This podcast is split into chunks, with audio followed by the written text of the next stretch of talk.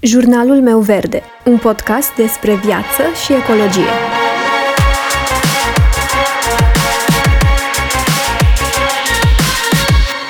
Bună, eu sunt Alexandra și tu asculți Jurnalul meu verde, un podcast despre viață și ecologie. Săptămâna aceasta am postat pe YouTube colecția mea minimalistă de haine. Iar odată cu acest video mi-a venit și ideea următorului subiect pentru podcastul din această săptămână, și anume simplificarea vieții. Senzația mea, după ce m-am văzut cu toate hainele scoase din dulap și făcute turn lângă mine, senzația mea a fost de simplificare.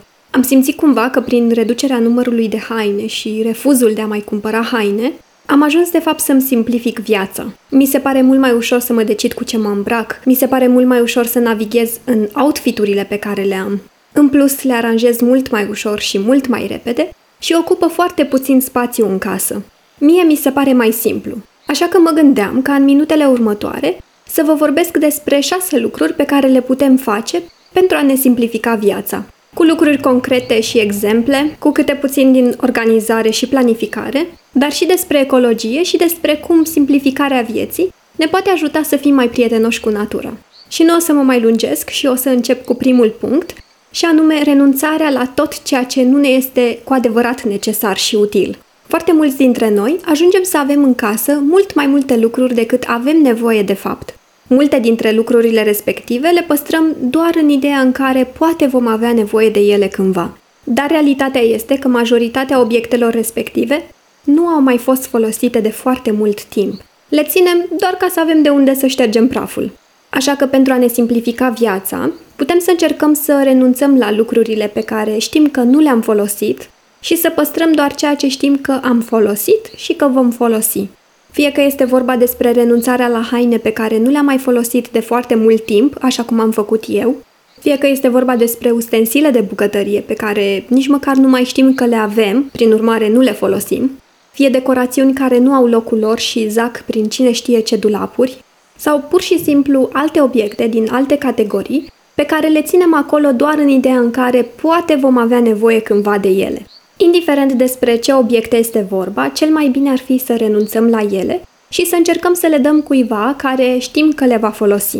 Să le scoatem pe toate în mijlocul casei, să le luăm pe fiecare în parte și să ne punem întrebări. Am nevoie de acest lucru. De câte ori l-am folosit în ultimul an? Îl pot înlocui cu utilizarea unui alt obiect pe care l-am deja. Și tot felul de astfel de întrebări care ne vor ajuta să înțelegem mai bine ce avem nevoie și ce folosim. A avea mai puține lucruri ne este de ajutor nu doar pentru organizarea casei, pentru că astfel ne va fi mult mai ușor să le punem pe fiecare la locul lor și să le și găsim mai repede, însă ne este de ajutor și din punct de vedere al spațiului. Casa va fi mai aerisită, mai spațioasă și ne va oferi mai mult spațiu de mișcare și chiar ne va fi mai de ajutor în momentul în care facem curățenie, pentru că nu vom mai avea atât de multe obiecte de aranjat sau de pe care să ștergem praful. Următorul lucru pe care îl putem face pentru a ne simplifica viața este să încercăm să ne punem ordine în gânduri. Ușor de spus, mai greu de făcut. Însă merită să încercăm să facem asta. A avea o minte aglomerată cu tot felul de lucruri poate fi foarte stresant și ne poate face să ne simțim că suntem înconjurați și sufocați de tot ceea ce se întâmplă în mintea noastră. Uneori, mintea noastră devine atât de aglomerată încât ajungem în punctul în care ne afectează capacitatea de a funcționa și ajungem într-un punct în care să nu ne mai dorim să îndeplinim activitățile zilnice normale și să ne afecteze productivitatea. Așa că cel mai de ajutor este să încercăm să ne dăm un pas înapoi și să încercăm să ne facem puțină ordine în gânduri. Iar o idee foarte cool prin care putem face asta și cu care m-am familiarizat în momentul în care mi-am făcut un bullet journal, care este practic un jurnal cu obiective, ideea cool despre care vă vorbesc este brain dump-ul. Și aceasta este o variantă pe care o folosesc și eu. Brain dump-ul este practic un depozit de idei și presupune notarea tuturor ideilor care se află în mintea noastră. Un fel de jurnal în care să notăm absolut tot ce ne trece prin minte și orice vrem să facem, nu trebuie să fie organizat într-un anume fel sau să aibă o anumită structură, pentru că putem face asta ulterior. Însă este foarte important atunci când ne simțim mintea foarte aglomerată, să încercăm să punem acele gânduri pe hârtie și să le scoatem din mintea noastră. Punând pe hârtie toate aceste lucruri, nu doar că ne ajută să procesăm mult mai bine ideile respective și să ni le amintim mult mai ușor, dar ne și creștem capacitatea de concentrare și productivitatea. Acest obicei ne poate pune într-o poziție din care ne va fi mult mai ușor să îndeplinim lucrurile respective, lucrurile pe care le notăm. Probabilitatea de a acționa este mult mai mare și asta deoarece ne facem practic timp să ne gândim și să procesăm mai bine tot ce este în mintea noastră. La punctul numărul 3 am pus setarea unei rutine zilnice. În momentul în care avem o rutină, ne asigurăm că prioritizăm cele mai importante lucruri pentru noi. Așa că includerea unei rutine în viața noastră, care să includă acele lucruri importante pentru noi, ne poate simplifica viața. Ne poate scuti de acele gânduri care ne frământă, cu tot felul de lucruri pe care vrem să le facem și nu apucăm. Pentru a stabili o rutină, trebuie în primul rând să ne decidem care sunt elementele pe care ni le dorim în acea rutină. Vrem să facem mai multă mișcare, vrem să citim mai mult. Ideea este să ne stabilim foarte bine prioritățile înainte de a începe. Apoi, la fel de important este să stabilim obiective mici, cel puțin pentru început, pentru că rutina ne-o putem îmbunătăți pe parcurs. Însă este foarte important ca la început să ne stabilim niște obiective ușor de urmat. De exemplu, dacă nu am alergat niciodată dimineața la ora 7, nu pot să-mi setez ca obiectiv să mă trezesc la ora 5 și să fac o oră de mișcare. Poate că ar trebui să încep doar cu 5 minute de încălzire și să mai adaug minute treptat. Sau poate că ar trebui să mă obișnuiesc mai întâi cu trezitul de dimineață și abia apoi să adaug și puțină mișcare. Și tot așa, ideea este că dacă ne vom seta un obiectiv imposibil de realizat din prima, cel mai probabil o să lăsăm baltă ideea chiar înainte de a începe. Și foarte important este să ne facem un plan. Să știm ce avem de făcut și când avem de făcut. Să ne notăm în agenda, în calendar, să ne punem o alarmă. Orice, cum știm noi că funcționăm mai bine, numai să o facem. Este foarte important să facem asta ca să nu uităm, mai ales dacă este un obicei foarte nou pentru noi, este posibil să uităm ce ne-am propus, să uităm din detaliile din planul nostru. Cel mai bine este să ne facem un plan și să ne și monitorizăm dacă ne ținem de el. Desigur, mai există și alte lucruri pe care le putem face pentru a ne crea o rutină de succes. Putem să încercăm să ne facem rutina mai distractivă sau să ne recompensăm pentru anumite succese. Însă acești pași pe care i-am enumerat mai devreme mi se par foarte importanți și de bază pentru a crea o rutină nouă. Dezvoltarea unei rutine zilnice ne poate ajuta să ne simțim mai în control și ne poate ajuta să facem loc pentru ceea ce este cu adevărat important pentru noi. Iar având o rutină, asta ne poate ajuta și din punct de vedere al sănătății mentale, pentru că ne poate ajuta să facem față mai bine schimbărilor, să ne formăm obiceiuri sănătoase și să reducem nivelul de stres. De exemplu, eu personal, de când am început să iau termenul de rutină mai în serios, și să includ în rutina mea lucruri pe care doream să le fac, dar niciodată nu apucam, de când am început să fac asta, am reușit să fac mai mult din ceea ce îmi doream. De exemplu, mănânc mult mai sănătos pentru că mi-am inclus în rutina mea gătirea tuturor meselor de prânz. Citesc mai mult pentru că am inclus cititul în rutina mea de dimineață. La partea cu mișcarea încă mai lucrez. Am început așa ușor, cu 5-10 minute de exerciții pe care le pot face acasă urmând să includ mai multe minute prin yoga. Următorul punct de pe lista mea este planificarea. Chiar povesteam la un moment dat, într-un alt episod de podcast, că mie mi se părea mai de mult că organizarea agendei personale și planificarea agendei personale în general este o găselniță din filmele americane.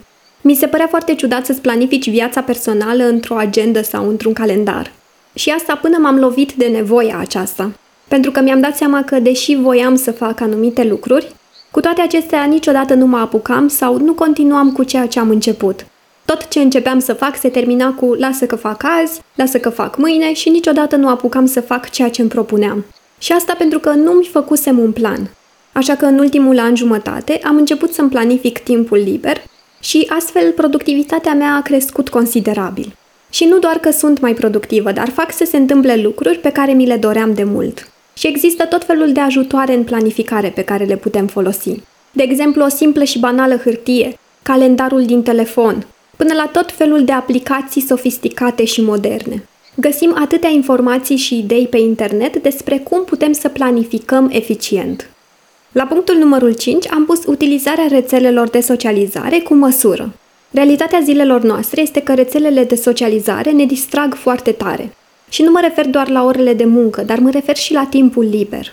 Timp în care poate am preferat să citim o carte, să mergem la o plimbare, să gătim sau orice altceva am vrea să facem. Primim o notificare, verificăm despre ce este vorba și ne trezim că ajungem să stăm cu orele cu telefonul în mână, fără să facem nimic din ceea ce ne-am propus sau din ceea ce ne-am dorit. Și asta doar pentru că am vrut să verificăm o notificare. Pentru a ne asigura că folosim rețelele de socializare cu măsură și cu intenție, putem face mai multe lucruri. De exemplu, putem să oprim toate notificările în momentul în care nu ne dorim să fim distrași. Să ne propunem anumite ore din zi în care să verificăm notificările și un anumit număr de minute sau de ore pe zi în care putem face asta. Sau, dacă tentația este prea mare, să ștergem temporar aplicațiile respective sau să închidem telefonul cu totul. Eu personal mi-am stabilit niște reguli de utilizare. Mi-am stabilit în ce condiții și când am voie să verific notificările, în ce condiții pot să intru pe YouTube sau pe Instagram și când să intru, de exemplu, pe Facebook. Ideea este să ne stabilim niște reguli și să le și aplicăm. Iar ultimul lucru de pe lista mea este să încercăm să fim mai eco. Acest punct se leagă foarte mult și de primul punct de pe listă, adică să renunțăm la ceea ce nu ne este cu adevărat util. Însă punctul acesta nu este doar despre asta. Personal, mi se pare că în momentul în care abordăm lucrurile pe care le facem dintr-o perspectivă mai eco, mi se pare că mergem într-o zonă a simplificării. Simplificarea vieții nu înseamnă doar să găsim niște metode prin care să ne planificăm mai bine timpul și să mai facem rost de câteva ore pe care să le muncim și pe acelea. Și pentru a planifica și mai multe lucruri de făcut. Simplificarea nu ar trebui să însemne doar creșterea productivității, pentru că simplificarea poate presupune doar simplitate, de exemplu. Pur și simplu un trai mai simplu, renunțarea la un ritm rapid de consum, de exemplu, înlocuirea produselor pline de chimicale cu altele mai naturale, adoptarea unei vieți mai aproape de natură. Iar pentru fiecare dintre noi, această simplitate poate însemna altceva.